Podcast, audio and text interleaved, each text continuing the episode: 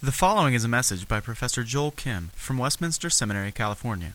For more information about this message or about Westminster Seminary, please visit us online at wscal.edu or call us at 888 480 8474. That's online at wscal.edu or call us at 888 480 8474. Would you turn with me to Haggai chapter 2? Haggai chapter 2, verses 1 through 9. Hear now the reading of God's word.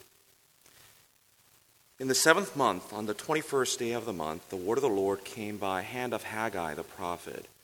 Speak now to Zerubbabel the son of Shealtiel, governor of Judah, and Joshua the son of Jehozadak the high priest, and to all the remnant of the people, and say, Who is left among you who saw this house in its former glory? How do you see it now? Is it not as nothing in your eyes? Yet now be strong, O Zerubbabel, declares the Lord. Be strong, O Joshua, son of Jehozadak, the high priest. Be strong, all you people of the land, declares the Lord.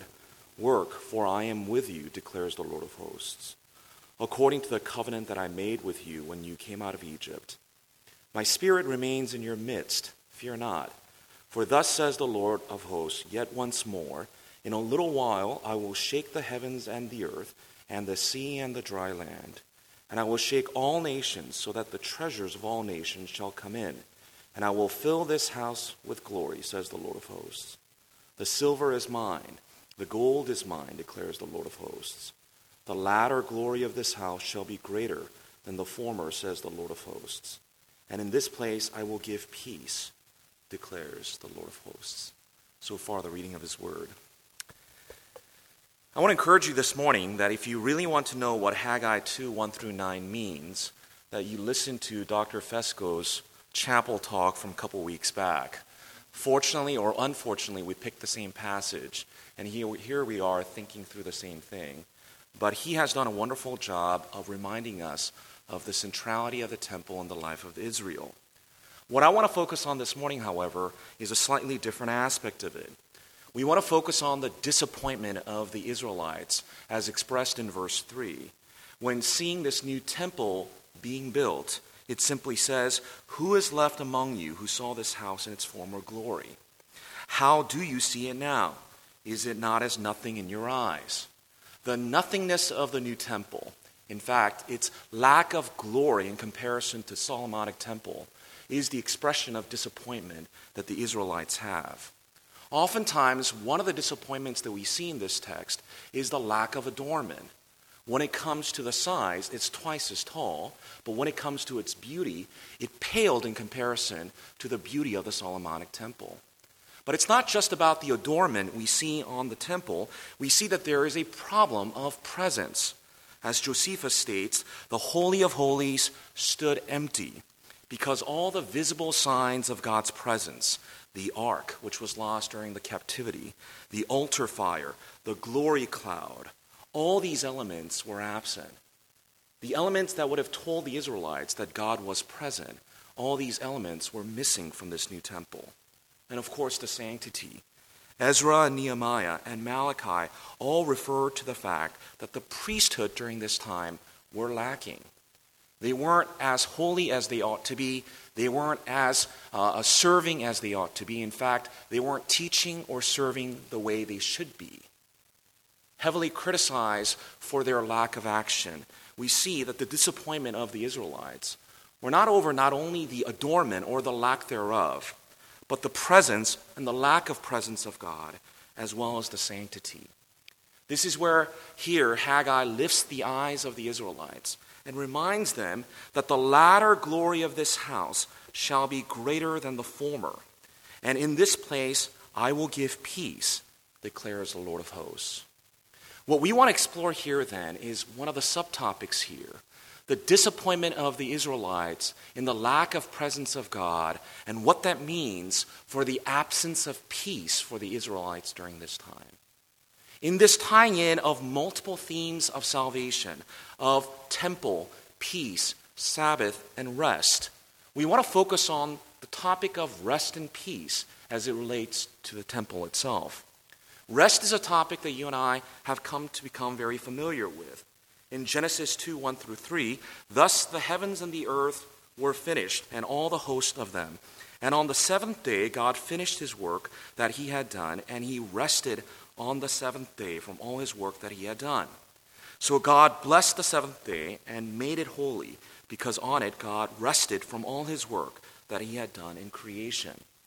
Despite the significance of these verses, or in the debate over creation days, often focusing on that element of length of time, the main point of the account in Genesis is to point to the glory of God as our creator and to remind all of us that we are mere creatures, totally dependent upon God who created us. To remind us of this dependence, not only does Scripture speak of the rest that God engaged in as a culmination of his creation, he, the Scripture tells us that we too must rest following his model. Exodus 28 through 11 ties in the rest for his people to the creation account of God's rest when it says, Remember the Sabbath day, keep it holy. Six days you shall labor and do all your work, but the seventh day is a Sabbath to the Lord your God. For in six days the Lord made heaven and earth, the sea, and all that is in them, and rested on the seventh day. Therefore the Lord blessed the day and made it holy. The Sabbath for the, for the, Israelites was not simply a day to cease work, but a time for cultic activities, for rest and restoration, and for reflection upon the Creator and the place and destiny of His creatures. It was a time given to His people to think upon what God had done and what God continues to do for them.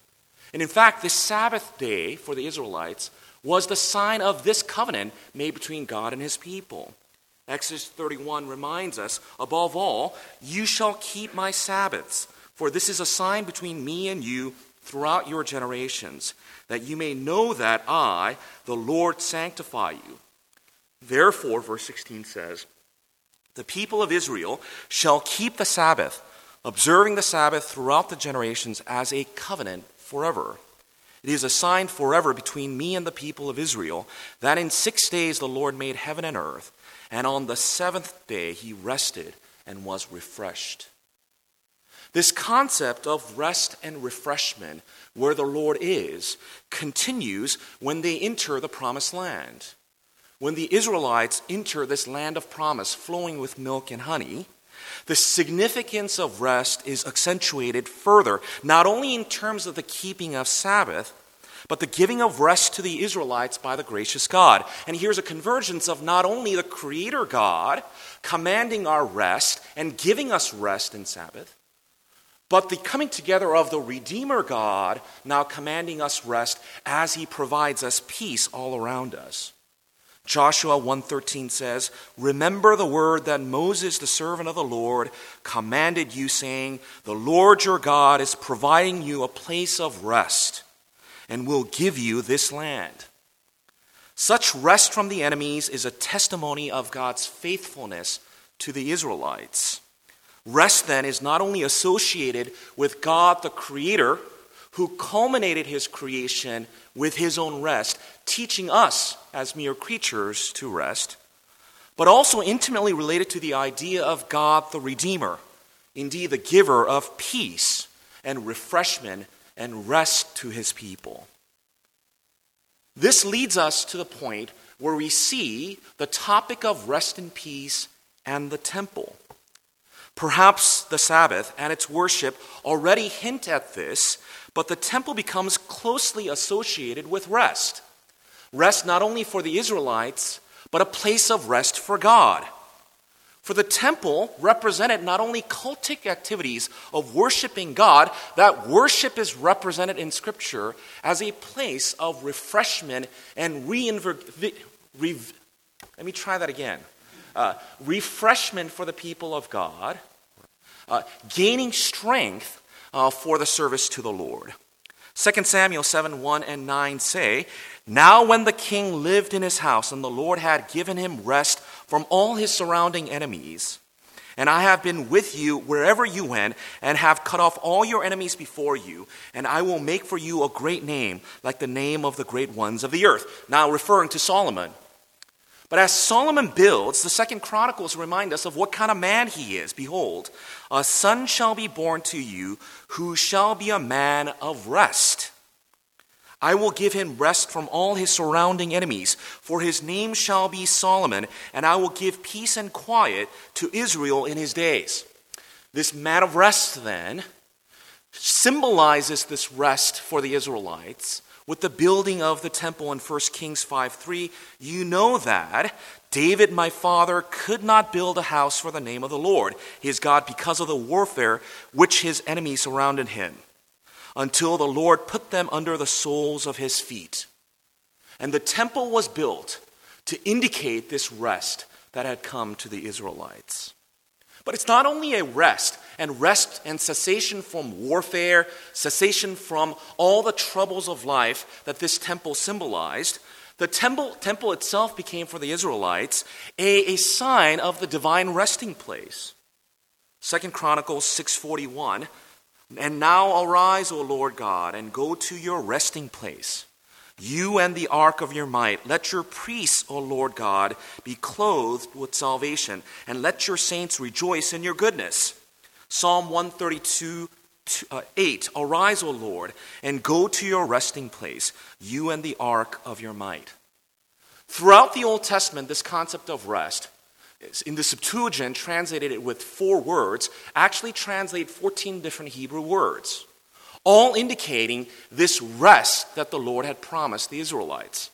Whether in creation where God rested, whether in Sabbath where people echo and emulate that rest of the Lord, whether in the promised land where they are resting from all the woes of life and are able to enjoy the blessings of the redeeming God, or in the temple where God rested and along with him, his people now experience this rest. Here, now the Haggai, uh, the text that is before us. When the Israelites were hoping for this exile to end, although the Old Testament does not explicitly speak of any kind of eschatological rest, like the New Testament, the coming of salvation and freedom for the people of God is closely identified with rest and the temple. For the exilic community in particular, the Sabbath rest was understood to be closely associated with the lost temple and the worship of God, where God rests in that temple. Without the temple celebration, there remains no Sabbath, no celebration, and no rest. This leads to Isaiah in 66, reminding us of the Sabbath and its relationship to the temple and the rest that promises. For as the new heavens and the new earth that I make shall remain before me, says the Lord, so shall your offspring and your name remain. From new moon to new moon, and from Sabbath to Sabbath, all flesh shall come to worship me, declares the Lord. One day, this coming together before God in worship will indicate this Sabbath rest. Psalm 132 This is my resting place forever, God says. Here I will dwell for I have desired it. Such desires of the Lord expressed to his people was the yearning of the Israelites in seeing the temple being rebuilt. Not only a central symbol of a nation now rising from ashes, but a place where the Israelites, theologically and as people of God, desiring to see the presence of the Lord and the peace that represented it. On the other hand, the absence and the continued absence of the temple meant not only the lack of participation of this worship or the lack of national and ethnic identity for the Israelites, its absence is a powerful symbol of God's judgment upon the Israelites. God does not rest among them. And when God does not rest among them, there remains no rest for his people. Thus, when they saw the temple, and the absence of all the markers that indicated the presence of God. Disappointment. Unlike the excitement over the completion of the tabernacle, where the glory cloud came down and people uh, danced and rejoiced, unlike the temple completion by Solomon, the completion of the temple in Haggai only elicited disappointment. Who is left among you who saw this house in its former glory? How do you see it? Is it not as nothing in your eyes? Ezra records those who saw the former temple who cried and wailed, for they were disappointed in the results that they saw. The envisioned resting place of God and the symbol of peace and rest that the Lord's salvation provide was far less spectacular than people anticipated. To these, Haggai reminds that the real thing is still in the future. And indicating this future temple and the rest and peace that it will bring, he simply says, The latter glory of this house shall be greater than the former, the Lord of hosts. And in this place, this place to come, I will give peace, declares the Lord of hosts. To you who are gathered here, I guess I don't have to get explicit about the rest of the story. Dr. Fesko is right. Jesus came and tabernacled among us. He became the true temple. And this true temple declares to us in Matthew chapter 11, verse 28 To those who are disappointed and weary and tired, he says, Come to me, all who labor and are heavy laden, and I will give you rest. Take my yoke upon you and learn from me, for I am gentle and lowly in heart, and you will find rest for your souls. You know that Jesus secures this rest. No one else can. The false hope in the temple bringing this rest and peace did not come to the Israelites. Only Jesus can secure this rest. Joshua couldn't do it. Moses couldn't do it. What they couldn't do, Jesus can. But not only does he secure it, Jesus proclaims this rest. Not only does he proclaim it, he invites us into that rest and gives it to us. What kind of rest? Well, partly an eternal one. No one wants to doubt that fact. This week, uh, in my life, I saw two deaths that at least many people recognized. One was a friend who've been, who's been battling cancer for 10 years, who just passed away on Monday after she struggled with cancer for so long. The other was Elizabeth Taylor, with all the fanfare in the news, speaking of what kind of contribution she made in the world. In comparison, the death of Maria Chong was very muted. It wasn't recognizable. No one on this side of glory actually rejoiced or wrote about it on CNN talking about it. But I dare say, at least between the two of them, for certain, Maria enters that rest where angels, and she too will join them in singing praises to the Lord. And the Lord grants us this rest and promises it. And this is why Revelation 14 13 say, And I heard a voice from heaven saying, Write this Blessed are the dead who die in the Lord from now on. Blessed indeed, says the Spirit, that they may rest from their labors, for their deeds follow them. They rest from their labors, and the Lord who grants them comfort and peace wipes away their tears and gives them rest and makes them whole. But it's not only about a future heavenly eschatological rest, but a refreshing present reality, a rest for us now. Jesus, in these words, is not promising cessation from work. It's not like the footprints that you have on your walls where someone comes and carries you rest of the way. If you don't know what it is, go back and Google it because um, that's the generation we grew up in. The rest he has in mind is the kind of rest that allows the worker to return to work with vigor and refreshment. For Christ is with them. Christ sustains them. Christ strengthens them.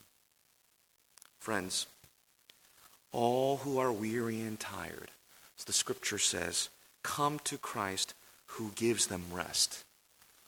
Unlike the people of Israelites who had hoped this rest to be found in the temple, you will not be disappointed. Christ gives you rest, not only for your future, but your present moment as you carry on. May the refreshing and the rest of the Lord carry you, sustain you, as you return to your ministry and your studies. Let's pray. Father, we thank you for the rest that Christ Jesus gives to us. We thank you for your sustaining grace each and every single day. Pray that our lips will sing your praises and lift up thanksgiving to you. For you are not only our Creator and our Redeemer, and the giver of rest that we so desire and need. We thank you for this time. Pray this in Jesus' name. Copyright 2011 Westminster Seminary, California. All rights reserved. You are permitted to reproduce and distribute this material in any format, provided that you do not alter the wording in any way and that you do not charge a fee beyond the cost of reproduction. For web posting, a link to this document on our website is preferred.